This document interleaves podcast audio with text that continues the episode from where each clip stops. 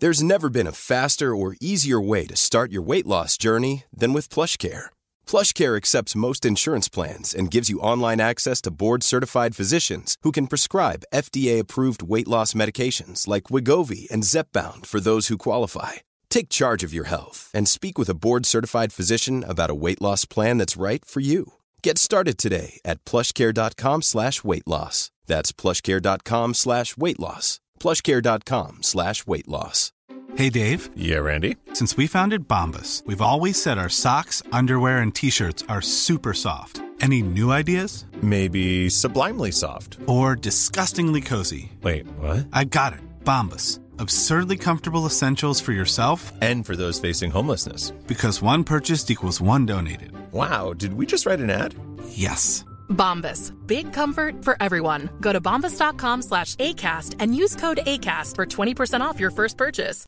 Hiring for your small business? If you're not looking for professionals on LinkedIn, you're looking in the wrong place. That's like looking for your car keys in a fish tank. LinkedIn helps you hire professionals you can't find anywhere else. Even those who aren't actively searching for a new job, but might be open to the perfect role. In a given month, over 70% of LinkedIn users don't even visit other leading job sites. So start looking in the right place. With LinkedIn, you can hire professionals like a professional. Post your free job on linkedin.com slash people today. رمضان ہے اس لیے تو کہا ماہ رحمان الحمد للہ ونسلی رسول کریم اماں من فاؤد الرجیم بسم اللہ آج ہم نے انیسواں پارہ پڑھا ہے رمضان دو ہزار بائیس کل اٹھارواں تھا اس میں سورہ نور بہت اہم صورت تھی اس کے جو موٹے موٹے احکامات ہیں وہ میں آپ کے سامنے آج پہلے پیش کروں گا پھر وقت بچا تو ہم اٹھارہویں پارے کی طرف آئیں گے نور کہتے ہیں روشنی کو سورہ نور میں جو احکام ہیں وہ بہت اہم احکام ہیں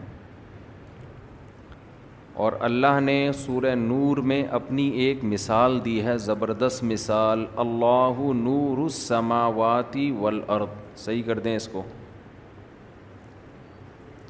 کہ اللہ زمین اور آسمان کا نور ہے نور کا مطلب زمین اور آسمان کو صحیح راستہ دکھانے والا ہے روشنی سے راستہ ملتا ہے نا تو زمین آسمان ایک نظام پہ چل رہے ہیں سیدھے راستے پہ چل رہے ہیں اگر یہ تھوڑا سا نظام ٹیڑھا میڑھا ہو تو یہ نظام سارا تباہ ہو جائے اور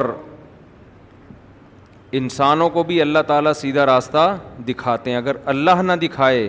انسان اپنی عقل سے سیدھے راستے کا تعین نہیں کر سکتا جن قوموں نے کیا ہے اپنی عقل سے ان کا حشر جا کے دیکھو کیا ہو رہا ہے وہاں پہ تو اس لیے اللہ نے اس صورت میں بہت سارے احکام دیے وہ احکام بھی ہمارے لیے نور کی طرح ہیں ان احکام کو ہم فالو کریں گے تو سیدھے راستے پہ چلیں گے ان احکام کو اگر فالو نہیں کریں گے تو سیدھے راستے پہ نہیں چلیں گے وہ احکام کیا ہیں قرآن سورہ نور شروع کرتا ہے سورت ان انض و فروزناہ یہ ایک صورت ہے جس کو ہم نے نازل کیا آسمان سے اللہ نے نازل کیا انسانوں کے بنائے ہوئے احکام اس میں نہیں ہیں وفروزناہ اور ہم ہی نے اس کو فرض بھی کر دیا ہے اس کے احکام کو ضروری قرار دے دیا ہے مقرر کر دیا ہے اور اس میں واضح آیات نازل کر دی ہیں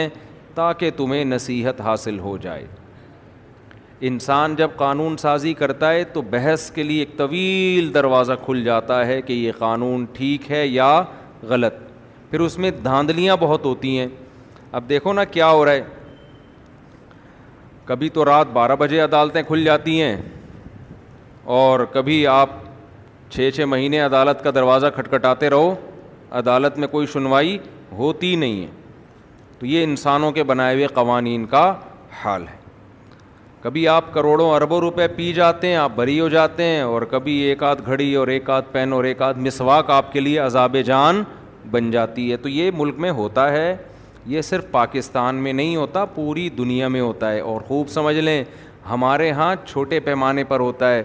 بڑے ملکوں میں بہت بڑی بڑی دھاندلیاں ہوتی ہیں وہ چھوٹی موٹی چوریوں سے بےزتی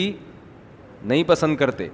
بعض کنٹریز دنیا میں ایسے ہیں جو دنیا میں امن کے اور تہذیب کے ٹھیکے دار سمجھے جاتے ہیں لیکن دنیا کے بڑے بڑے دہشت گردوں کو پناہ وہی دیتے ہیں میں ایک چھوٹی سی مثال دے کے نا آپ بات سمجھ میں آ جائے گی پھر آپ آگے چلتے ہیں جس زمانے میں مجھے لوگ ٹوپیاں کرا رہے تھے اور بڑے بڑے پیسے مجھ سے لے کے مارکیٹ سے شارٹ ہو رہے تھے اس زمانے میں ایک صاحب نے مجھ سے سات آٹھ ہزار روپے لیے اور واپس لا کے دے دیے میں حیران ہوا کہ سات آٹھ ہزار روپے انہوں نے کتنے نیک آدمی واپس لا کے دے دیے لوگ آٹھ آٹھ لاکھ نہیں دیتے آج کل تو انہوں نے کہا کہ مولانا صاحب ہم یہ چھوٹی موٹی چوریاں کرنا اپنی توہین سمجھتے ہیں ہم جب ہاتھ مارتے ہیں تو بڑا ہاتھ مارتے ہیں تو اندازہ ہو گیا انہوں نے گویا اپنے بارے میں بتا دیا کہ چور میں بھی ہوں لیکن یہ سات آٹھ آٹھ آٹھ ہزار روپے یہ گھٹیا نیچ حرکتیں ہم نہیں کرتے تو اس طرح خوب سمجھ لیں بعض کنٹری دنیا میں جو بڑے زبردست سمجھے جاتے ہیں ہر بات ٹھیک ٹھیک ان کے ہاں انصاف پہ کوئی کمپرومائز نہیں ہے وہ یہ چھوٹے موٹے مزے سے چپل چرانے کے کیسز اور اس طرح کی چیزوں میں ایک نمبر ہوتے ہیں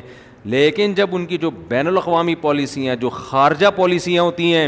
وہ خارجہ پالیسیاں ٹوٹلی بنتی ہی زیادہ تر غریب ملکوں کا خون چوسنے کے لیے سمجھتے ہو کہ نہیں سمجھتے ہو تو انسان کو انصاف اللہ کے علاوہ کوئی بھی نہیں دلا سکتا اللہ جب آپ مان لیتے ہیں نا میرے اوپر ہے اور مجھے اس کے سامنے حساب دینا ہے پھر آپ نہ چھوٹی چوری کرو گے اور نہ بڑی چوری تو اس لیے اللہ نے فرمایا لال تذکرون تاکہ تمہیں نصیحت حاصل ہو پہلا قانون اس میں اللہ نے کیا بیان کیا وزانی فجلدو فجلی واحد منہما میت جلدا زنا کوئی عورت کرے یا مرد کرے دونوں کو سو سو کوڑے مارو صرف یہی نہیں کہ زنا اللیگل ہے حرام ہے غیر مسلم کنٹریز میں آپس کی رضامندی سے زنا کیا ہے جائز ہے اسلام نے حکم کیا دیا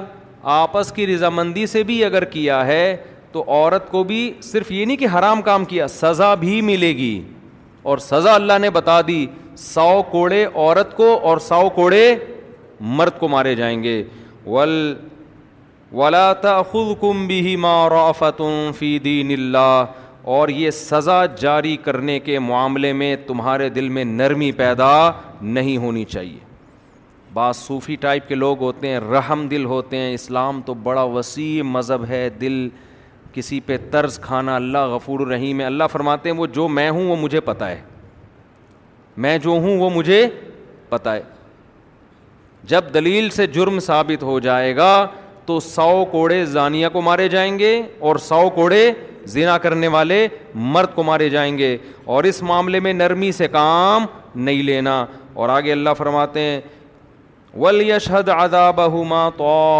تو مین اور یہ سزا ان کو بند کمرے میں نہیں دی جائے گی کھلے عام چوک پہ ساری دنیا اس سزا کو نافذ ہوتے ہوئے دیکھے گی سمجھتے ہو اسلام میں جتنی سزائیں ہیں کھلے عام ہیں بند کمروں میں نہیں ہیں کیونکہ سزا کا بنیادی مقصد لوگوں کو روکنا ہے بند کمرے میں دو گے تو کیا پتہ چلے گا کیا ہو رہا ہے تو کھلے عام اس کو سو کوڑے مارو اور یہ ہے کنوارے کے بارے میں کنواری لڑکی اور کنوارا لڑکا شادی شدہ مرد اگر زینا کرتا ہے یا شادی شدہ عورت اگر زینا کرتی ہے تو پھر اجماع سے یہ بات ثابت ہے کہ اس کو زمین میں گاڑ کے پتھروں سے ہلاک کیا جائے گا بخاری مسلم کی حدیث ہے اور اجماع امت ہے اس پر اجماع امت ہے تو ان کو پتھروں سے مار کے ہلاک کیا جائے گا آگے اللہ فرماتے ہیں زانی مرد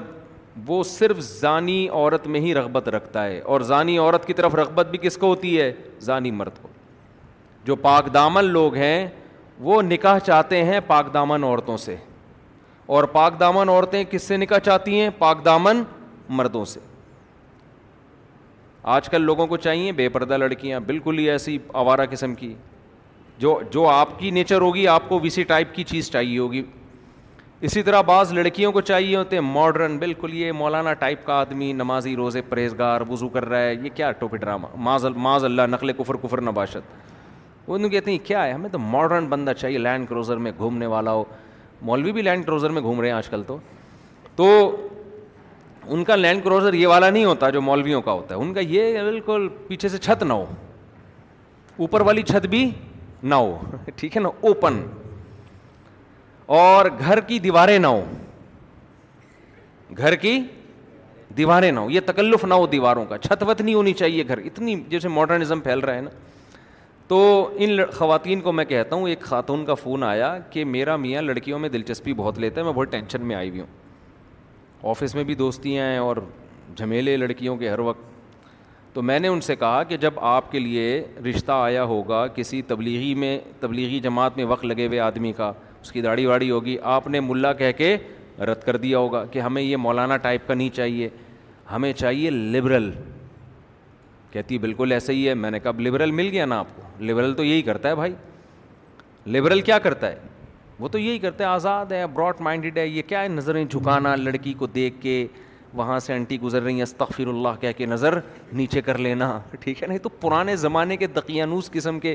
لوگ ان کا کام ہے ماڈرن لوگ ایسا تھوڑی کرتے ہیں ماڈرن لوگوں کی نظر میں لڑکیاں بے پردہ ہو کے بیٹھی ہوئی ہیں کپڑے ہیں نہیں ہیں کوئی مسئلہ نہیں ہے دیکھ لیا تو کیا ہو گیا چھیڑ دیا تو کیا ہو گیا بھائی سوری کر لو تو ان کے ہاں یہ چیزیں کوئی ویلیو نہیں رکھتی لیکن اللہ فرماتے ہیں کہ جو پاک دامن مرد ہیں ان کو کس میں رغبت ہوتی ہے پاک دامن عورتوں میں دیکھو اللہ نے جنت کی حوروں کی جو تعریف کی ہے نا حوروں کی ان حوروں کا جو نقشہ کھینچا ہے وہ ہے کہ ان میں حیا ہوگی قاصرات و ترفیعین عین بہت خوبصورت اور حیا والی اس سے پتہ چلتا ہے کہ جنت میں جو جانے والے لوگ ہیں نا اللہ کو پتہ ہے وہ حیا کو پسند کرتے ہوں گے اس لیے ان کے لیے حیا والی عورتوں کا اللہ نے انتظام کیا تو یہ اللہ کا نظام ہے بنایا ہوا خیر ہم آگے چلتے ہیں یہ رہ نہ جائے والذین یرمون المحصنات اب چونکہ زانی کی سزا بہت سخت ہے اس بات کا بھی خطرہ تھا کہ لوگ خام خام میں پاک دامن مردوں پہ پاک دامن عورتوں پہ تہمتیں لگانا نہ شروع کر دیں اپنی ٹھڑک پوری کرنے کے لیے بعض دفعہ آپ کو کوئی ذاتی دشمنی ہوتی ہے توہین رسالت کا کیس بنا کے اس کو کیا کر دیا اندر ہمارے کنٹری میں بے گناہ درجنوں لوگ جیل کی دیواروں کے اندر ہیں جو توہین رسالت کے مرتکب تھے نہیں لیکن ان پر کیس بنا کے ان کو اندر ڈال دیا گیا اپنی ٹھڑک پوری کرنے کے لیے یہ ہوتا ہے مذہبی بعض مذہبی لوگ سب کی بات نہیں کر رہا وہ مذہب کا غلط استعمال کرتے ہیں اور شو یہ کرتے ہیں ہم عاشق رسول ہیں تو یہاں بھی یہ ممکن تھا کہ کوئی جب پتا چل گیا بھائی زنا اتنا بڑا جرم اتنی بڑی بدنامی تو کوئی بھی کسی پہ الزام لگا دے کہ اس نے زنا کیا ہے اس کا اللہ نے سد باپ کیا والذین یرمون المحصنات جو لوگ پاک دامن عورتوں پہ تہمت لگاتے ہیں ثم لم یاتو بھی ارباتی شہداء اور چار گواہ نہ لے کر آئیں عام گواہی کے لیے دو گواہ کافی ہیں زنا ثابت کرنے کے لیے کتنے گواہ چار گواہ اس لیے کہ جب سزا بڑی ہے تو اس کے ثبوت کے لیے جو پروسیس ہے وہ بھی اتنا ہی مشکل رکھ دیا شریعت جرم بڑا ہے تو بھائی اس کے لیے ثبوت کے لیے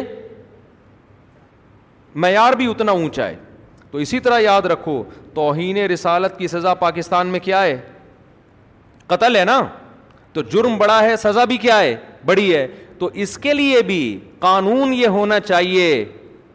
کہ ثبوت بھی اور شک و شبہ سے بالکل بالا دو ٹوک اور واضح لفظوں میں توہین ہونی چاہیے جس کا کوئی دوسرا مطلب نہ بنتا ہو اس میں زبان کا لڑ کھڑا جانا اور کہہ کچھ رہا تھا نکل کچھ اور گیا اگلے کو موقع دینا چاہیے کہ آپ کیا کہنا چاہتے ہیں اور اگر ہم سپریم کورٹ قانون میں یہ اناؤنس کر دے یہ فیصلے کے وقت سنا دے کہ اتنے سارے شبہات پیدا ہو گئے ہیں جن شبہات کی وجہ سے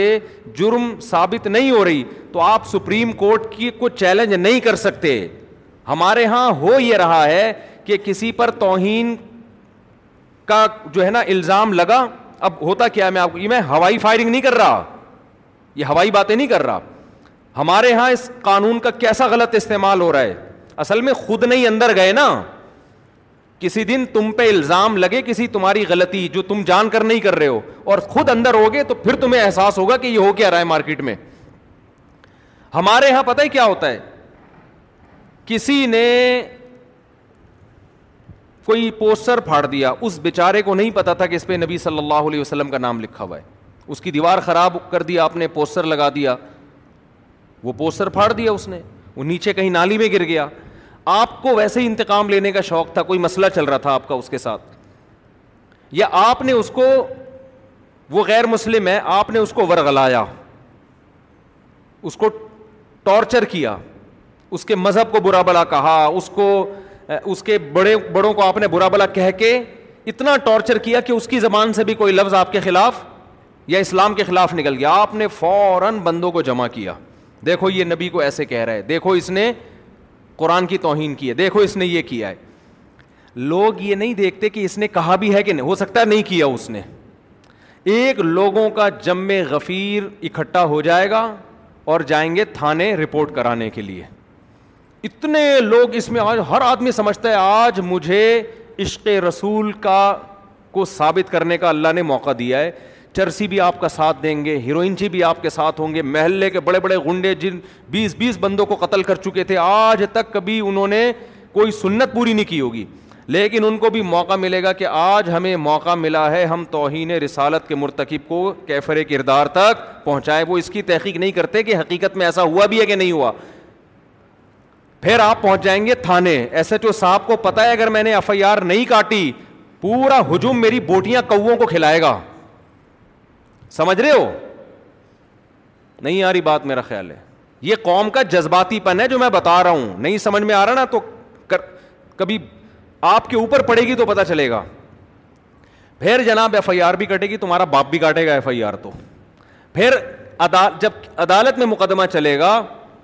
جج کو پتا ہے اگر میں نے جیل نہیں کیا تو قوم مجھے میری بوٹیاں کس کو کھلائے گی کو کھلائے گی سمجھتے ہو اور ادھر سے جو وکیل ہوگا نا جو اس کی طرف سے وکیل ہے جس پر فرد جرم لگی ہے اس کو پتا ہے کہ اگر میں نے اس کا زیادہ دفاع کیا تو میری بوٹیاں کس کو کھلائی جائیں گی کو بتاؤ ایسے موقع پہ انصاف ملے گا کسی کو نہیں یہی بات سمجھ میں پھر جب وہ کیس اس کے اوپر چلے گا ہر جج پہنائے گا کہ یار یہ یہ آگے کسی کو پھر کیس چلتا ہے لمبا پھر لوگ کہتے ہیں ہم تو پہلے ہی کہتے تھے حکومت قادیانیوں سے ملی ہوئی ہے سیدھا سیدھا لٹکا کیوں نہیں رہی اس کو مجرم کو ہم تو پہلے ہی کہتے تھے یہ حکومت یہودیوں کی ایجنٹ ہے پھر اگر اوپر جا جا کے کسی جج نے اس کو اتنے میں کیا ہوتا ہے کہ نیچے جو اس کے جس پہ فرد جرم عائد ہوئی ہے نا اس کے رابطے ہو جاتے ہیں فرانس سے امریکہ سے لندن سے کہ بھائی دیکھو میں اپنے ملک میں محفوظ نہیں ہوں ان کا قانون ہے کہ اگر آپ اپنے ملک میں واقعی محفوظ نہیں ہیں آپ ثابت کر دیں آپ اسائلم داخل کریں وہ آپ کو نیشنلٹی دے دیں گے میں ہانگ کانگ ہو کر آیا ہوں سینکڑوں نہیں ہزاروں پاکستانی ہیں جنہوں نے یہ کہا کہ ہم پہ حملہ ہوا جھوٹے حملے کروا کے کیس داخل کر کے ہانگ کانگ کی نیشنلٹی لے لی پڑے ہوئے وہاں پڑے ہزاروں ہیں نیشنلٹی نہیں بھی ملتی تو وہ اسٹیک کی اجازت دے دیتے ہیں آپ تو اس بیس پر بھی پھر لوگ کہتے ہیں ہم تو پہلے ہی کہہ رہے تھے کہ غیر ملکی طاقتیں اس کے ساتھ ملی ہوئی ہیں اور حکومت بھی غیر ملکی طاقتوں کے ساتھ ملی ہوئی ہے یہ تو ہیں ہی سارے وہاں کے ایجنٹ پھر اگر سپریم کورٹ بری کر دے اور قانون میں لکھ دے کے جی اتنے پوائنٹ ہیں اتنے شبہات ہیں جس کی وجہ سے ہم یقینی طور پہ نہیں کہہ سکتے کہ اس نے توہین کا ارتکاب کیا ہے تو سپریم کورٹ کو گالیاں وہ معین اختر کے ماموں جیسے گالیاں دیتے تھے نا پروگرام دیکھیں آپ لوگ آج میرے مشورے پر معین اختر اور انور مقصود کا پروگرام ہے جس میں انور مقصود معین اختر سے پوچھ رہے ہیں آپ کے ماموں کیا کرتے ہیں اس نے کہا گالیاں دیتے ہیں نل کے میں پانی نہیں آتا نل کے کو گالیاں سمجھ رہے ہو اتنی بجلی ہے نہیں بل پورا آتا ہے کس کو گالیاں کے ایس سی والوں کو گالیاں مالک مکان کوئی سہولت دیتا نہیں کرایہ لینے آ جاتا ہے مالک مکان کو گالیاں جب کرایہ نہیں دیتے تو پولیس کو بلاتے ہیں پولیس کے ایسے ایسے پارٹس کو گالیاں کہ پولیس والے کہتے ہیں ہم نے یہ پارٹس کا نام کبھی سنا بھی نہیں ہے صحیح ہے تو وہی کام ہمارے ہاں عوام کر رہی ہوتی ہے تو قوم میں جذباتی پن کچھ ضرورت سے زیادہ ہے مچور نہیں ہے ہماری قوم مذہب کا غلط استعمال کر کر کے آپ اپنے اوپر پابندیاں ملک میں لگاؤ گے پاکستان ابھی گرے لسٹ میں ہے اور یہی حرکتیں تھوڑے دن اور چلیں تو بلیک لسٹ میں آ جائے گا پھر جب تمہیں کھانے کو روٹی نہیں ملے گی پہننے کو کپڑا نہیں ملے گا گالیاں دو گے اپنے حکمرانوں کو وہ تو ویسے ہی دیتے رہتے ہو مجھے کوئی اس پر اعتراض نہیں ہے ٹھیک ہے کچھ گالیاں تو صحیح بنتی ہیں کچھ غلط بنتی ہیں صحیح اور غلط میں فرق کیا کرو سوچ سمجھ کے گالی دیا کرو کہ یہ والی گالی یہاں فٹ ہو بھی رہی ہے کہ نہیں ہو رہی ہے بنتی ہے تو آپ دو بھائی ثواب ملے گا آپ کو نہیں بنتی تو نہیں دو ہر چیز میں ہم لوگ کیا کرتے ہیں جس کو ہم نے غلط کہہ دیا تو اب ہر اس کے کام میں غلطی تلاش کرنی ہے جس کو صحیح کہہ دیا اس کے ہر غلط کام کو بھی صحیح قرار دینے کی کوشش کرنی ہے حکمران بہت سارے کام غلط کرتے ہیں لیکن کچھ صحیح بھی کر رہے ہوتے ہیں ہماری قوم کی عادت کیا ہے اگر آپ اپوزیشن میں اس کے صحیح کو بھی آپ نے غلط کہنے کا ٹھیکہ لیا ہوا ہے اور اپنے والے کے ہر صحیح کام کو بھی ہر غلط کام کو بھی آپ نے صحیح کہنے کا ٹھیکہ لوا ہے یہ ہو رہا ہے مارکیٹ میں تو اب دیکھو قرآن نے کیا بیان کیا زینا کی سزا سخت ہے نا تو اس کے ثبوت کے لیے قرآن نے معیار بہت اونچا کر دیا ہے تو توہین رسالت کی سزا اگر قتل ہے اس کے ثبوت کے لیے بھی معیار کیا ہوگا بہت اونچا ہوگا ہر شک کا فائدہ مجرم کو ہوگا جہاں تھوڑی سی کنفیوژن پیدا ہو دیکھو زینا میں کیا ہے چار آدمی گواہی دیں گے عدالت میں جا کے کتنے گواہی دیں گے چار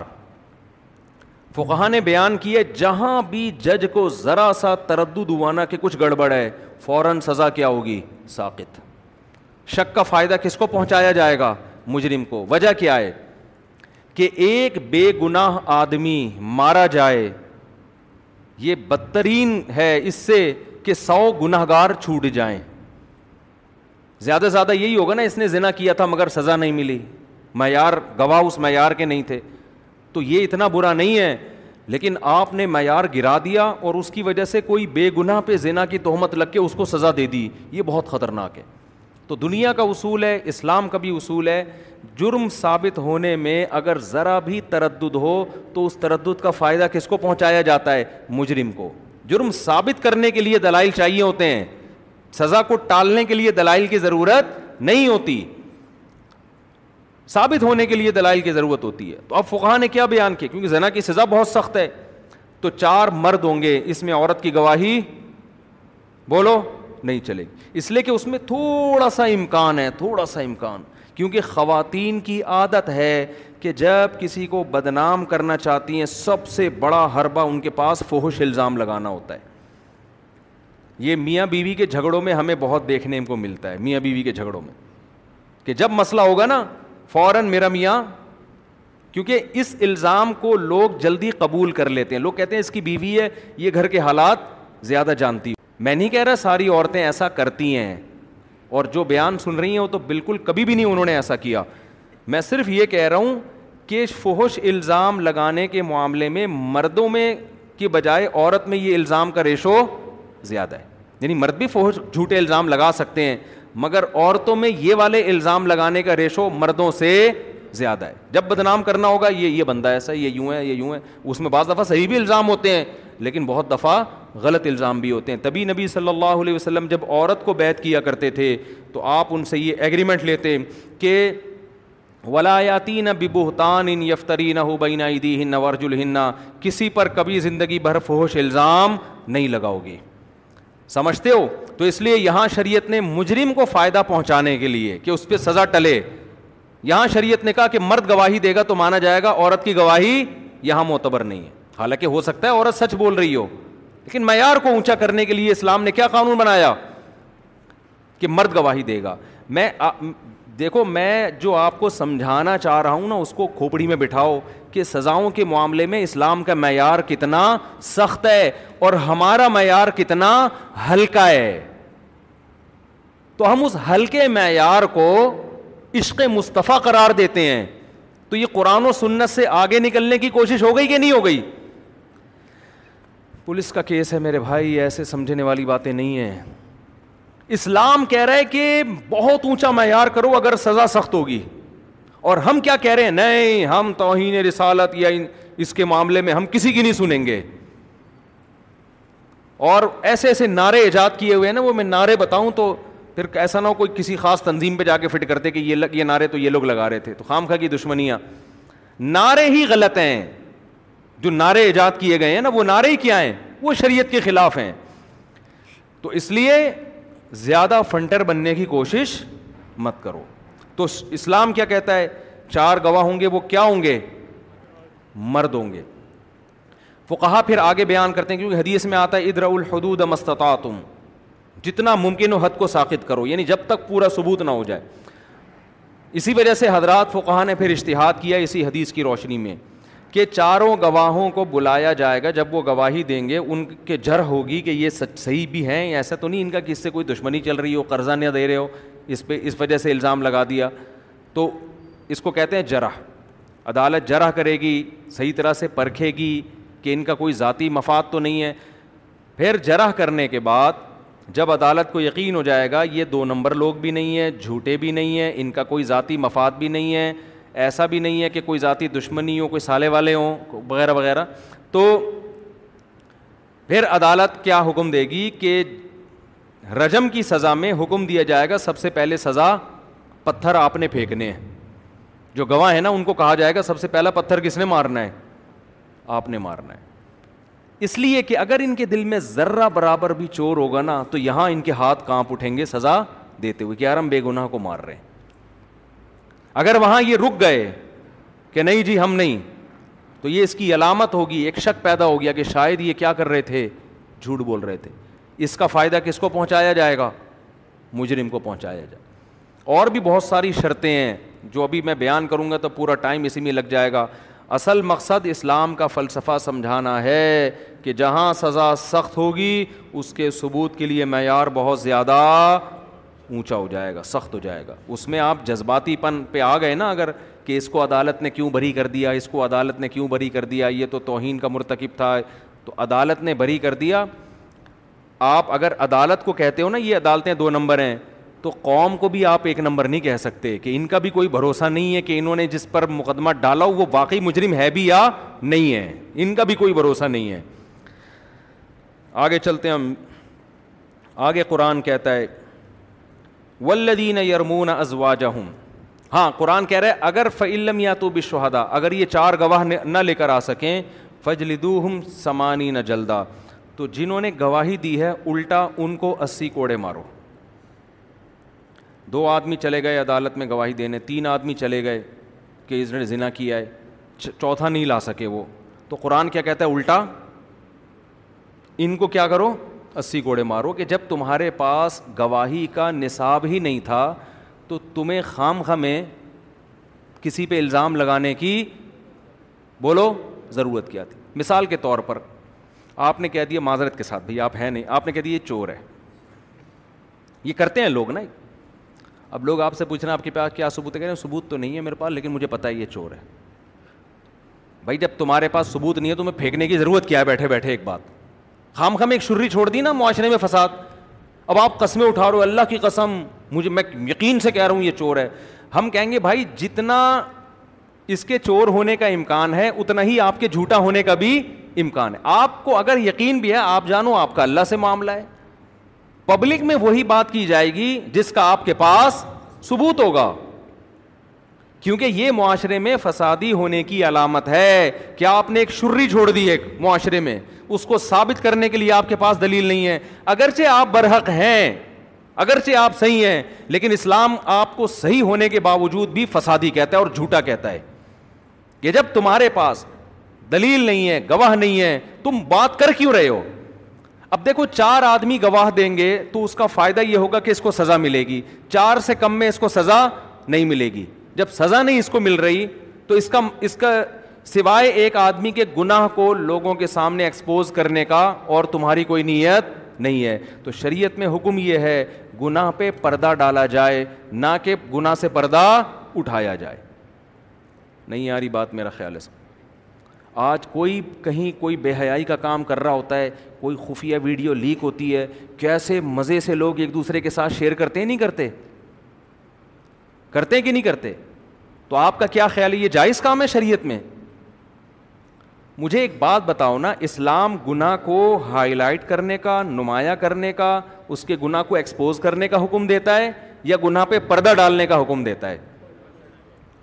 تو جب پردہ ڈالنے کا حکم دے رہا ہے تو کسی کی خفیہ ویڈیو لیک کر کر کے یو ٹیوب فیس بک کی زینت بنانا یہ برا اچھا کام ہے یا برا کام ہے میں حیران ہوتا ہوں جو لوگ لوگوں کی خفیہ ویڈیوز ہائی لائٹ کر رہے ہوتے ہیں نا جس کی ویڈیو ہے اس کو تو گالیاں پڑ رہی ہوتی ہیں ویڈیو چھپ کے بنانے والے کو کوئی ایک حرف بھی نہیں کہہ رہا ہوتا حالانکہ وہ اس بات کے زیادہ لائق ہے کہ اس کو کوڑے لگائے جائیں یہ بھی ہماری قوم کا ایک بہت بڑا المیہ ہے کہ لوگوں کی خفیہ کیمرے لگے ہوئے ہوتے ہیں ہوٹلوں میں وہ پکڑا گیا دیکھو لوگ کہہ رہے ہو دیکھو اس کی حرکتیں دیکھو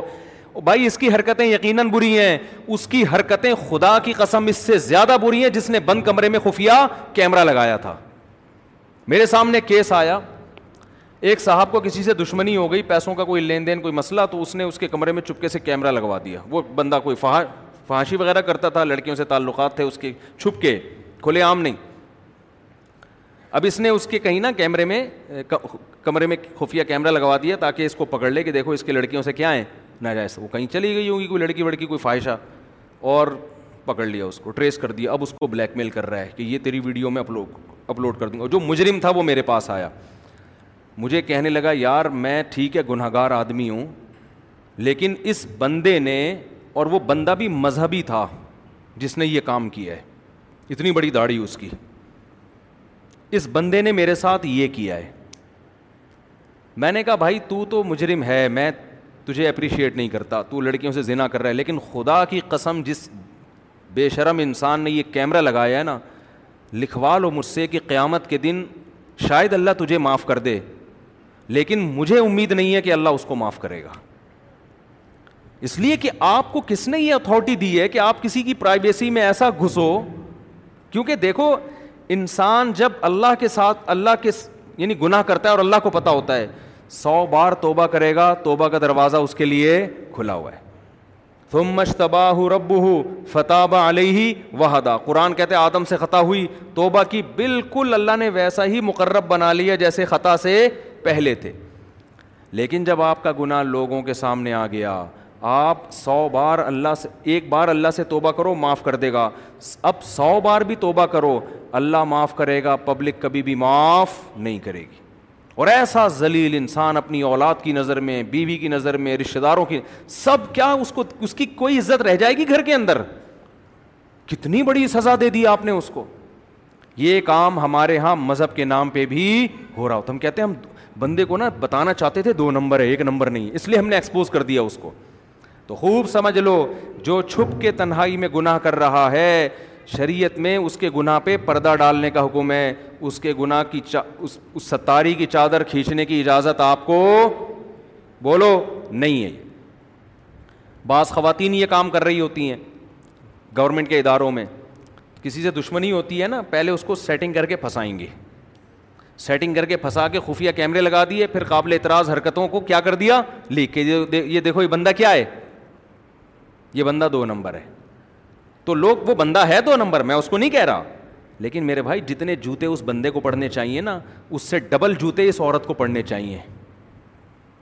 اس سے ڈبل جوتے کس کو پڑھنے چاہیے اس عورت کو تو یہ فلسفہ ہے جو ہمیں اس سے پتہ چلتا ہے قرآن کہتا ہے اگر چار گواہ نہیں لے کر آئے فجل دو ہم سمانی نہ جلدا تو ان کو کتنے کوڑے مارو اسی کوڑے ایک سزا تو اسی کوڑے کی اور دوسری سزا کیا ہے ولا تخبل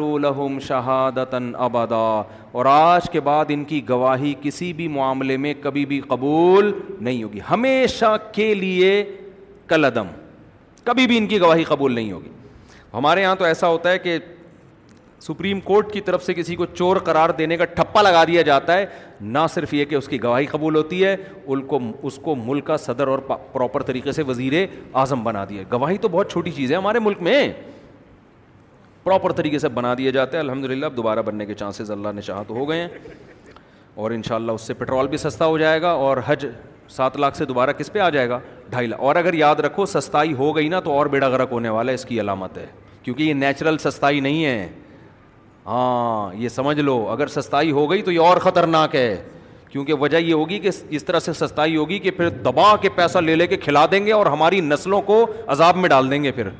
بالکل گروی ہو جائیں گے میں کہتا ہوں امیرکا سیدھا پاکستان سیدھا سیدھا امریکہ کے حوالے کر دو کالونی بنا دو غلامی سے بہتر ہے کہ ان کی گورنمنٹ کو مان لو نا آپ نہیں آ رہی سمجھ میں رہنا تو پھر پھر پھر وہ سارا ٹاپک ہی ہمارا کہیں اور چلا جاتا ہے و حل پھر اللہ نے فرمایا اس میں اور حکام ہیں وہ بہت لمبے ہو جائیں گے جلدی جلدی جو موٹے موٹے حکام ہیں میں بیان کر کے وہ آگے چلتے ہیں ہم اچھا قرآن میں اس میں اللہ حضرت عائشہ رضی اللہ تعالیٰ عنہ پر تہمت لگی تھی سورہ نسا میں یہ آیتیں پہلے نازل ہو چکی تھیں ابھی بھی نازل ہوئی نا اس سے پہلے بھی پہلے نازل ہو چکی تھیں کہ جب بھی کہیں کوئی کسی پر زنا ثابت ہوگا تو اس کے لیے چار گواہوں کا انتظام کرو امی عائشہ رضی اللہ تعالیٰ عنہ پر منافقوں نے تہمت لگائی کسی کو کا مشاہدہ نہیں تھا کسی نے اپنی آنکھوں سے نہیں دیکھا ایک فتنہ معاشرے میں پھیلا دیا اور بعض معصوم صحابہ بھی اس کے اندر مبتلا ہو گئے تو قرآن میں پھر نبی حضرت عائشہ رضی اللہ تعالیٰ عنہ کی برات کا اعلان کیا اس کو واقعہ عف کہتے ہیں عف کہتے ہیں جھوٹ کو یعنی ایک جھوٹ کا واقعہ جو امی عائشہ رضی اللہ تعالیٰ عنہ پر تہمت لگائی گئی قرآن نے دو عورتوں کی پاکدامنی بیان کی ایک حضرت مریم کی اور ایک حضرت عائشہ رضی اللہ تعالیٰ عنہ کی حضرت عائشہ فرماتی ہے مجھے یقین تھا کہ اللہ میری پاکدامنی بیان کرے گا لیکن میں یہ سوچ بھی نہیں سکتی تھی کہ قرآن کی آیتوں کا حصہ بنا دے گا اللہ تعالیٰ اس کو اسی وجہ سے علماء کا اجماع ہے کہ اگر حضرت عائشہ کو کوئی بدبخت معاذ اللہ نقل کفر فاحشہ کہتا ہے تو وہ اسلام سے خارج ہے کیونکہ قرآن کی کہ پورے دو رکو ہیں جن کا وہ انکار کر رہا ہے اور بعض بدبخت آج ایسے ہیں جو اپنے آپ کو مسلمان بھی کہتے ہیں اور حضرت عائشہ پر تہمت بھی لگاتے ہیں تو اور قرآن نے یہ کہا الخبیسات الخبی سی نولخبیس الخبیسات ناپاک مرد ناپاک عورتوں کے لیے اور ناپاک عورتیں ناپاک مردوں کے لیے اس میں قرآن نے اشارہ دے دیا کہ حضرت عائشہ سے جو نکاح تھی نکاح ہوا ہے یہ اللہ کی سلیکشن سے ہوا ہے حدیث میں آتا بھی ہے آپ صلی اللہ علیہ وسلم نے شادی کے بعد حضرت عائشہ کو بتایا کہ جبریل تمہاری تصویر لے کر خواب میں آئے میرے پاس اور مجھے بتایا کہ تمہارا نکاح ان سے ہوگا ان سے تمہارا نکاح ہوگا تو یہ پیشکش حضرت ابو بکر کی طرف سے تھی خوب سمجھ لیں نبی نے اس خواب کے بعد خود نکاح کا پیغام نہیں دیا کہ اے جبری حضرت ابو بکر سے کہاؤ کہ دیکھو مجھے خواب میں یہ دکھائی دکھائی تمہاری بیٹی دکھائی گئی ہیں کہ ان سے میرا نکاح ہوگا نہیں یہ خواب آپ نے محفوظ رکھا حضرت ابو بکر نے جب نکاح کیا تو اس کے بعد نبی نے امی عائشہ کو بتایا کہ مجھے خواب میں یہ خوشخبری سنائی جا چکی تھی تو اس میں اللہ نے بتا دیا کہ اللہ کی طرف سے پیغمبر کے لیے سلیکشن کسی معاذ اللہ نقل کفر فائشہ عورت کی نہیں ہو سکتی اس پہ بعض لوگ اعتراض کرتے ہیں کہ حضرت نوح علیہ السلام کی بیوی بھی تو کافر تھی لوت علیہ السلام کی بیوی بھی تو کافر تھی دونوں پر عذاب آیا تو اس کا مطلب پیغمبر کی زوجہ بھی معاذ اللہ کوئی کافر عورت بھی ہو سکتی ہے تو خوب سمجھ لو کافر ہونا الگ بات ہے فاحشہ ہونا الگ بات ہے بیوی کا کافر ہونا اتنا بڑا عیب نہیں ہے یہ بے عزتی کا ذریعہ نہیں ہے آپ کی بیوی دو نمبر ہو یہ آپ کے لیے بے عزتی کا مقام ہے اس عیب سے اللہ پیغمبروں کو محفوظ رکھتے ہیں کیونکہ یہ نصب میں خلل ہو جائے گا نا ارے بھائی آپ کی وائف غیر مسلم ہے غیر مسلم عیسائی یہودی ہوتی ہیں شریعت نے مرد مسلمان مرد کو اجازت دی نا شادی کرنے کی بھائی اسلام میں جائز ہے کہ آپ کی بیوی یہودی بھی ہو سکتی ہے یہ نہیں کہ مسلمان ہے تو یہودی ہو جائے پہلے سے کوئی یہودی ہے تو آپ اس سے شادی کر سکتے ہیں حالانکہ وہ کیا ہے کافر ہے عیسائی ہے آپ اس سے شادی کر سکتے ہیں حالانکہ وہ کیا ہے کافر ہے کوئی حرج نہیں ہے اس میں یہ عیب نہیں ہے بہت سے صحابہ نے بہت سے تو نہیں بعض صحابہ نے کی ہے عیسائی عورتوں سے بھی یہودی عورتوں سے بھی حضرت حذیفہ نے جب ایک یہودی عورت سے نکاح کیا تو حضرت عمر نے حکم دیا اس کو طلاق دو انہوں نے کہا حرام ہے تو طلاق دوں حرام نہیں ہے تو کیوں دوں طلاق بھائی میں انہوں نے کہا مجھے حرام ہونے کا نہیں مجھے ڈر ہے فواہشہ نہ ہو تو انہوں نے بھی اس بیس پہ ناپسند کیا کہ کہیں فواہشہ نہ ہو جائز نکاح فواہشہ عورت سے بھی ہو جاتا ہے لیکن یہ عیب کس کے لیے مرد کے لیے اور اللہ پیغمبروں کو عیب سے محفوظ رکھتے ہیں ان پر کوئی انگلی نہیں اٹھا سکتے توہین ہے نا اس لیے کہ آپ کی وائف ہے اور ادھر بھی تعلق ادھر بھی تعلق بچوں کا کیا پتا چلے گا پتا نہیں کس کے بچے پیدا ہو رہے ہیں نصب میں خلل ہو جاتا ہے نبی صلی اللہ علیہ وسلم نے فرمایا وہ من ان نکاح اللہ صفا کیا مطلب آدم سے لے کے آج تک میرے نکاح میں کوئی شک اور شبہ نہیں ہے یعنی پیغمبروں کا نصب اللہ محفوظ رکھتے ہیں ایسا کہیں نہیں ہوتا کہ پیغمبر کے باپ دادوں میں معاذ اللہ کوئی ولد زنا ہو کیونکہ آگے پھر نصب کیا ہو گیا خراب تو نوح علیہ السلام کی بیوی اگر کافر تھی کافر تھی فاہشہ نہیں تھی کیونکہ آگے اگر فاہشہ ہوتی تو نوح علیہ السلام کے جو بیٹے تھے حام سام اور یافس ان کے نصب میں شک ہوتا کہ نہیں ہوتا کہ یہ پتہ نہیں ان کے ہے بھی کہ نہیں ہے پھر آگے ان کی نسل میں شک پھر تو ہم سارے کیا ہو جاتے ارے ہم سارے مشکوک ہو جاتے نا ہم سب کے نصب میں کیونکہ سب نوح علیہ السلام کی اولاد ہیں اور پیغمبروں کے نصب میں تو بالکل بے غبار نصب ہوتا ہے پیغمبروں کا تو لوت علیہ السلام کی بیوی بھی کافر تھی مگر معاذ اللہ ذانیہ اور بدکار نہیں تھی تو اس لیے قرآن نکال خبی خاتُلخبی سین یہ جو ناپاک عورتیں ہیں نا فواہشہ عورتیں ہیں پیغم اللہ پیغمبر کے لیے فواہشہ کی سلیکشن نہیں کر سکتا معذر تو اس میں یہ بھی ہمیں بتایا گیا کہ حضرت عائشہ رضی اللہ تعالیٰ عنہ پاک دامن ہے حضرت عمر نے جب یہ بات سنی نا کسی نے حضرت عائشہ کے بارے میں کہ منافقین یہ پھیلا رہے ہیں حضرت عمر نے فرمایا صبح نہ کہا دا بہتان عظیم یہ بہت بڑا بہتان ہے یہ ہو ہی نہیں سکتا کیونکہ سب جانتے تھے حضرت عائشہ کو حضرت عائشہ کی سوکنوں نے ان کے بارے میں گواہی دی کہ یہ ایسی ہے ہی نہیں یہ اس طرح کی یہ ہو ہی نہیں سکتی تو قرآن نے بھی کہا کہ لولا اس تم کہ تم نے یہ سنتے ہی کیوں نہیں کہہ دیا سبحانہ کہا دا بہتان العظیم کہ یہ بہت بڑا بہتان ہے پھر قرآن نے کہا ان الدین یرمون المحصنات الغافلات المومنات جو پاک دامن اور سیدھی سادھی عورتوں پہ تہمت لگاتے ہیں ان کے لیے بہت بڑا عذاب ہے یہاں اللہ نے غافلات کا لفظ استعمال کیا سیدھی سادھی عورتیں جن کو ان بے حیائی کے چکروں کا پتہ نہیں ہوتا حضرت مولانا اشرف علی تھانوی رحمہ اللہ نے اس آیت کے تحت لکھا ہے کہ عورت کا بھولا بھالا اور سیدھا سادہ ہونا ایک خوبی ہے کیونکہ یہاں قرآن اس کے غافل ہونے کو ایک خوبی کے طور پہ بیان کر رہا ہے ڈیڑھ ہوشیار ہونا یہ خوبی نہیں ہے نہیں یاری میں رہنے دو ایک ایک بات کو کتنا بندہ سمجھائے بٹھا کے آگے قرآن کہتا ہے یا الدین خلوب یو تنغی رب غیر بیوتکم بہت اہم آیت ہے اے ایمان والو کسی کے گھر میں جو تمہارا گھر نہ ہو اس کی پرمیشن کے بغیر داخل نہیں ہو حتیٰ تسانسو و تسلم اجازت لے لو اور سلام کر لو اس کو پتہ ہو کیا مطلب کسی کی پرائیویسی میں آپ کو گھسنے کی اجازت نہیں ہے گھر میں کیوں اس لیے کہ پتہ نہیں کس حال میں بیٹھا ہوا ہو وہ چڈی پہن کے وٹامن ڈی لے رہا ہو دھوپ میں ہے بھائی آپ ٹھا کر کے گھس گئے آپ کو اجازت نہیں ہے کہ کسی کے گھر میں آپ بغیر پرمیشن کے داخل ہو بعض دفعہ ایک آدمی کے گھر میں کوئی نہیں ہوتا وہ واش روم کا دروازہ کھول کے بیٹھا ہوا ہوتا ہے کہ کوئی ہے ہی نہیں تو اچھا ہوا بھی آتی رہے گی آپ ٹھا کر کے گھس گئے اس کے اندر تو اس کے یہ جو ہے نا یہ بہت ساری باتیں ہوتی ہیں تو قرآن نے منع کیا اور بخاری مسلم کی حدیث ہے جس میں آپ صلی اللہ علیہ وسلم نے فرمایا جس نے کسی گھر میں جھانکا فقط دخل او کما قول کہ وہ داخل ہو گیا اور آپ نے یہ بھی فرمایا انما جعل الاستیذان لاجل البصر آپ نے فرمایا اللہ نے جو حکم دیا ہے کہ کسی کے گھر میں بغیر پرمیشن کے نہ جاؤ یہ داخلے کی وجہ سے نہیں بلکہ نظر کی وجہ سے کہ تمہاری نظر نہ پڑے کسی پر یعنی کیا مطلب کہ اگر کسی کے گھر کی گھر کی کھڑکی کھلی ہوئی ہے یا گیٹ کھلا ہوا ہے اور آپ سامنے آ کے کھڑا ہو جا کھڑے ہو جاتے ہیں اور آپ کی نظر گھر کے اندر پڑ جاتی ہے تو آپ نے قرآن کی آیت قرآن کی آیت کی دھجیاں اڑا دی آپ نے یعنی اس سے یہ دھوکہ ہو سکتا تھا نا کہ آپ کسی کے گھر کے گیٹ کے باہر جا کے کھڑے ہوئے جیسے لوگ بیل بجاتے ہیں سامنے کھڑے ہو جاتے ہیں جیسے ہی دروازہ کھلا پورا گھر اندر تک جھانک لیا آپ نے ان کی لیڈیز کو بھی دیکھ لیا بچوں کی تعداد بھی دیکھ لی پوری ڈیٹیل سے واش روم تک گھوم کے آ گئے آپ ایسے نظر تیز آپ کی اب کوئی آپ کو کہے یار تم نے کسی کی پرائیویسی کے میں کیوں دخل اندازی کی اس کے گھر میں کیوں جھانکا تو آپ کہو کہ اللہ نے ہمیں گھر میں داخل ہونے سے پہلے اجازت کا حکم دیا ہے گھر میں جھانکنے سے پہلے اجازت کا حکم نہیں دیا تو یہ بات سمجھائی ہے نبی نے کہ یہ جو قرآن کی آیت ہے نا جس میں آتا ہے وداؤٹ پرمیشن جاؤ نہیں اس کا مطلب وداؤٹ پرمیشن دیکھو نہیں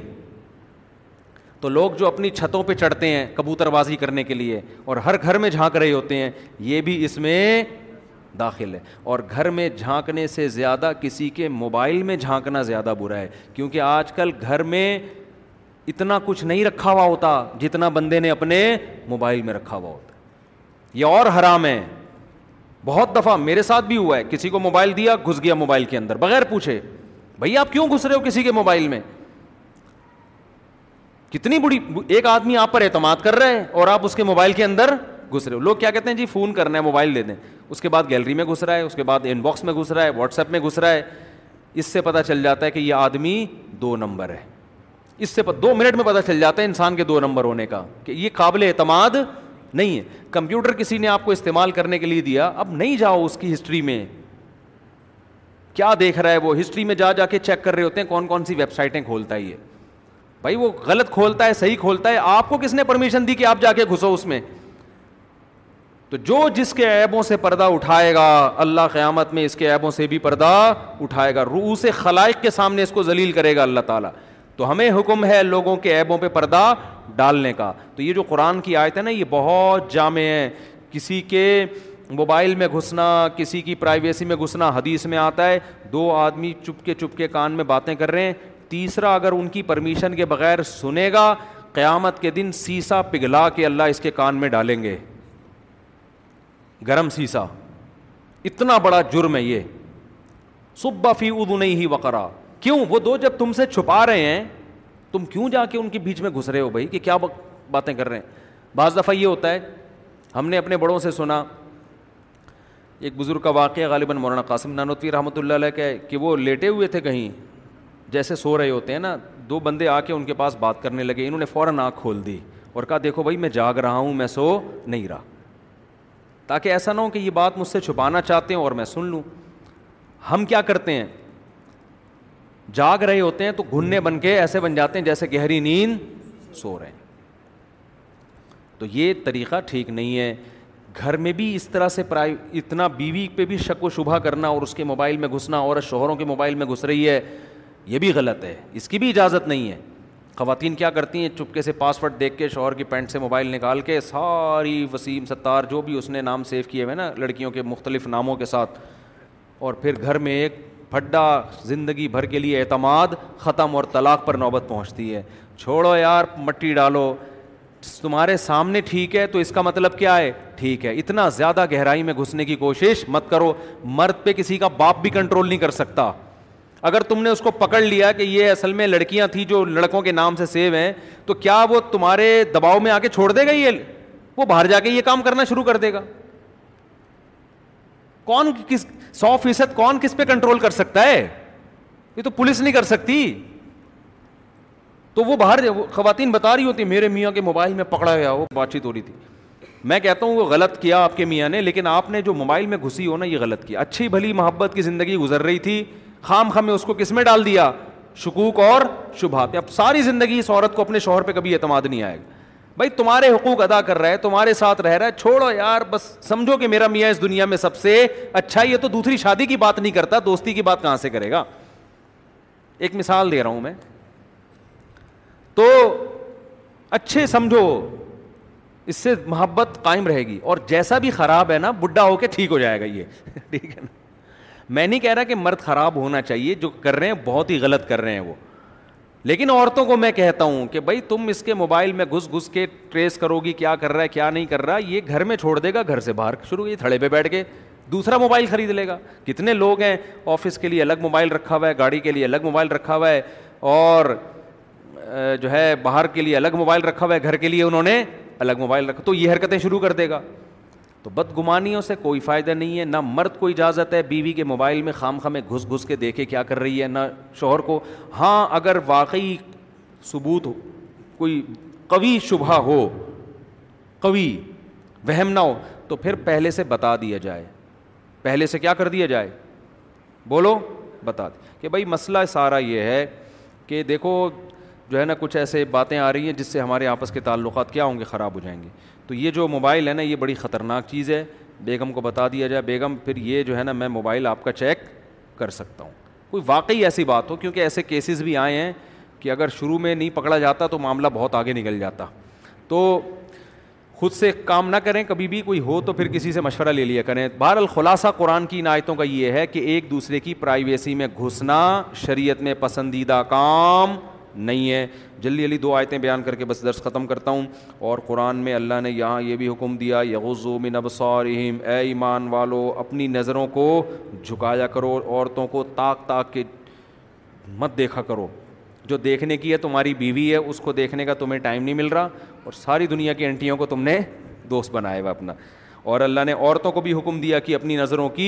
حفاظت کریں ضرورت کے وقت دیکھنا جائز ہے جہاں ذرہ برابر بھی شہوت کا فتنے کا اندیشہ ہو وہاں بالکل حرام ہے اور ان آیتوں میں اللہ تعالیٰ نے مسلمان عورتوں کو پردے کا حکم دیا یہ بہت امپورٹنٹ آیت ہے بس یہ کہہ کے میں بیان ختم کرتا ہوں اللہ نے فرمایا کہ عورت اپنی زینت ظاہر نہیں کر سکتی سوائے اپنے شوہر کے او آبا ہننا اور اپنے باپ دادا کے او آبا ابعولت ہننا اپنے شوہروں کے باپ دادا یعنی جو سسر کہتے ہیں وہ بھی محرم ہیں اور ابنا ہننا اپنے بیٹے ابنا بعولتی ہننا اپنے شوہر کے بیٹے جو ستیلا بیٹا کہلاتا ہے وہ بھی محرم ہے اپنے بھائی بنی اخوان ہننا بھائیوں کے بیٹے جن کو بھتیجا کہا جاتا ہے بنی اخوات ہننا بہنوں کے بیٹے جن کو بھانجا کہا جاتا ہے یہ ہیں محرم رشتے ان کے علاوہ عورت کسی کے سامنے نہیں آ سکتی دیور بھی داخل ہے اس میں چچا زاد بھائی بھی داخل ہے خالہ زاد بھائی بھی داخل ہے پھوپھی زاد بھائی بھی داخل ہے آج ہمارے گھروں میں کزنوں سے پردہ ختم ہو گیا عجیب بیہودہ ماحول ہے گھروں کا اتنی وحشت ہوتی ہے جس کبھی دیکھنا ہوتا ہے تو آج کیسے رہتے ہو یار تم کزنیں کزنوں کے ساتھ ڈانس کر رہی ہیں پتہ نہیں کیا کیسا گندا ماحول بنا بنا دیا کبھی ان گھروں میں جا کے دیکھو جہاں پردے کا ماحول ہے تمہیں اتنا سکون ملے گا اتنی پاک دامن زندگی ہے نہ مرد کو عورت پہ شبہات ہوتے ہیں نہ عورت کو اپنے شوہر پہ شک ہوتا ہے اس کو پتہ ہے بھائی اس کی کزنیں اس کے سامنے نہیں آتی میری میری بہنیں اس کے سامنے نہیں آتی سالی اور بہنوئی کا بھی آپس میں کیا ہے پردہ ہے ہم کوئی غیر مسلم تھوڑی ہیں جو براڈ مائنڈیڈ ہے بھائی یہ پردہ ہے بھابھی سے بھی بھابھی کا آپ سے پردہ ہے ہم جوائنٹ فیملی میں رہا کرتے تھے الحمد للہ ہم چار بھائی اور سب کی زوجات سب اکٹھے رہے ہیں لیکن الحمد للہ یہ میں اس لیے بیان کر رہا ہوں لوگ کہتے ہیں ایک فیملی میں رہ کے بھابھیاں دیوروں سے پردہ نہیں کر سکتی تو ہمارے یہاں تو ہوا ہے بھائی کئی سال تک ہم اکٹھے رہے ہیں سب پردہ ہوتا تھا ہمارے گھروں میں اللہ حضرت مفتی رشید احمد صاحب رحمہ اللہ جو میرے شیخ و مرشد ہیں ان کو جزائے خیر دے انہوں نے ایسا پردہ کروایا ان سے جب بیت ہوئے تو ایسا زبردست پردہ الحمد للہ ہمارے گھر میں ہوا تو ہم ایک ہی دسترخوان پہ کھاتے بھی تھے پردے کے ساتھ کھاتے تھے تو یہ خام خام ایک وہم ہے کہ بھائی جوائنٹ فیملی میں پردہ نہیں ہو سکتا تو یہ غلط ہے بھائی چچا زاد بھائی خالہ زاد بھائی پھوپھی زاد بھائی مامو زاد بھائی یہ سگے بھائی نہیں ہیں ان سے شادی جائز ہے اسی طرح مومانی کبھی پردہ ہے آپ سے چچی کبھی پردہ ہے آپ سے چچی بھی نا محرم ہے ممانی بھی نا محرم ہے شادی کر سکتے ہو چاچا مر جائے تو آپ اپنی چاچی سے شادی کر سکتے ہو تو ہو گئی نا یہ قیامت تک بھی شادی نہیں کر سکتے یہ محرم ہے تو فرق کرنا پڑے گا محرم اور نامحرم کا لبرل لوگوں نے یہ فرق کو مذاق بنا دیا ہے تو یہاں اللہ نے قرآن میں عورتوں کو حکم دیا ہے کہ یہ وہ لوگ ہیں جن کے سامنے تم آ سکتی ہو اور یہ وہ لوگ ہیں جن کے سامنے تم نہیں آ سکتے اور آخری بات کہہ کے بیان ختم کرتا ہوں سسر عورت کے لیے محرم تو ہے بہو کے لیے لیکن بہو اس کو بلا حائل ہاتھ نہیں لگا سکتی خوب سمجھ لیں سسر اور بہو آپس میں کیا ہے محرم ہے پردہ نہیں ہے لیکن سسر بہو سے مسافہ بولو نا نہیں کر سکتا ایک صاحب نے بتایا کہ میری شادی ہوئی ہے میری بیگم کو چوڑیاں میرے ابا پہنا رہے ہیں ہاتھ میں اور کہہ رہے مجھے تکلیف ہو رہی تھی یار اچھا نہیں لگ رہا تھا تو بالکل غلط ہے اس کو جب سمجھاؤ تو کہہ رہے ہیں بہو میری بیٹیوں کی طرح ہے تو سسر بہو کو ہاتھ نہیں لگا سکتے بعض دفعہ گلے ملنے کا رواج ہوتا دا ساسے دامادوں کو گلے مل رہی ہیں بھائی یہ بےغیرتی ہے بے شرمی ہے حیا بھی کوئی چیز ہوتی ہے ماں کی طرح ہے یقیناً ساس لیکن سگی ماں تو نہیں ہے نا تو اتنا نہیں اور پھر یہ رشتے بڑے خطرناک ہوتے ہیں خدا نخواستہ سسر اور بہو میں کوئی ذرا سا بھی ریلیشن ہو جائے تو میاں بیوی بی کا رشتہ حرام ہو جاتا ہے اس کی تفصیل میں کئی بار بیان کر چکا ہوں ابھی زیادہ ڈیٹیل میں نہیں جاؤں گا میں تو ریزرو رہنا چاہیے اسی طرح یہاں بعض خواتین کو شکایت ہوتی ہے بہو کمرے میں اکیلی ہے سسر صاحب دروازہ دھک کر کے کھول کے اندر گھساتے ہیں یہ بھی بغیرتی ہے اس طرح تو جوان بیٹی کے کمرے میں نہیں جانا چاہیے کبھی جوائنٹ فیملی میں نا خواتین کو شکایتیں ہوتی ہیں یا آئے دن آتی رہتی ہیں شکایت کسی کی پرائیویسی ہوتی ہے بھائی یہ تو ساس کو نہیں یہ کام کرنا چاہیے کہ بہو کمرے میں اکیلے تھپ دروازہ کھولا اور اندر گھس گئی کیا کر رہی ہے یہاں اس وقت سے پڑی ہوئی ہے بھائی آپ دروازہ نوک کر کے جائیں یہ جو قرآن کہتا ہے کہ کسی کے گھر میں پرمیشن کے بغیر مت جاؤ اس سے گھر نہیں کمرہ بھی مراد ہے اس سے ساس کو چاہیے نوک کرے ٹھک ٹھک ٹھک اندر سے آواز آئے گی نہیں چھ مہینے تک کیونکہ وہ بہو ہے مجھے پتا ہے وہ پڑی رہے گی چھ مہینے بعد آنکھ کھلے گی اسے کون تو وہ بتائے کہ بھائی میں تمہاری سانس لگتی ہوں رشتے میں ڈانٹنے کے سلسلے میں حاضر ہوئی تھی ٹھیک ہے تمہیں پوستی پنے کے تانے دینے کے سلسلے میں حاضر ہوئی تھی تو اجازت لیں وہ کنڈی کھولے پھر آپ اس کو بے شک بتائیں کہ بیٹا یہ ہر وقت پڑے رہنا ہم بھی سوتے تھے جب ہماری شادی ہوئی تھی تو ہم بھی پڑے سوتے رہتے تھے لیکن تیرہ چودہ گھنٹے سے زیادہ ہم نہیں سوتے تھے ٹھیک ہے اس پہ ہمیں سلاواتیں سننے کو ملتی ہم اڑ جایا کرتے تھے تم تو اٹھارہ اٹھارہ گھنٹے سو رہی ہو یہ بالکل صحت کے لیے نقصان دہ گھر کا ماحول خراب ہو رہا ہے تو نوک کر کے سانس بھی جائے گی بہو کے کمرے میں کیسے نوک کر کے یہاں بھائی شریعت نے تو یہاں تک کہا ہے کہ شوہر بھی اچانک چھاپا نہ مارے گھر میں وہ بھی جائے گا پہلے اطلاع دے کے اطلاع کا کیا مطلب جب سفر سے واپس آؤ نبی نے فرمایا اچانک گھر میں داخل مت ہو اطلاع دے دو بیگم کو میں کہ میں آ گیا ہوں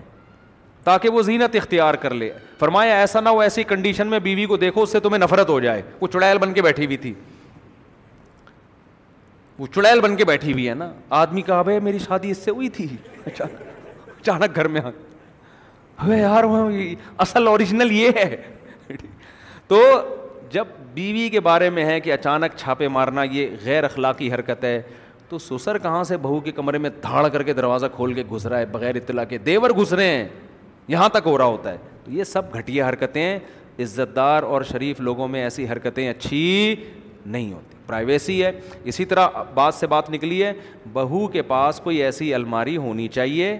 جس کی چابی اس کے پاس ہو اس کی پرمیشن کے بغیر کوئی اس میں گھسنے کی کوشش نہ کرے بعض گھروں میں سسرال کا اتنا دباؤ ہوتا ہے لڑکی کے اوپر کہ بہو کی اپنی کوئی پرائیویسی ہوتی ہی نہیں ہے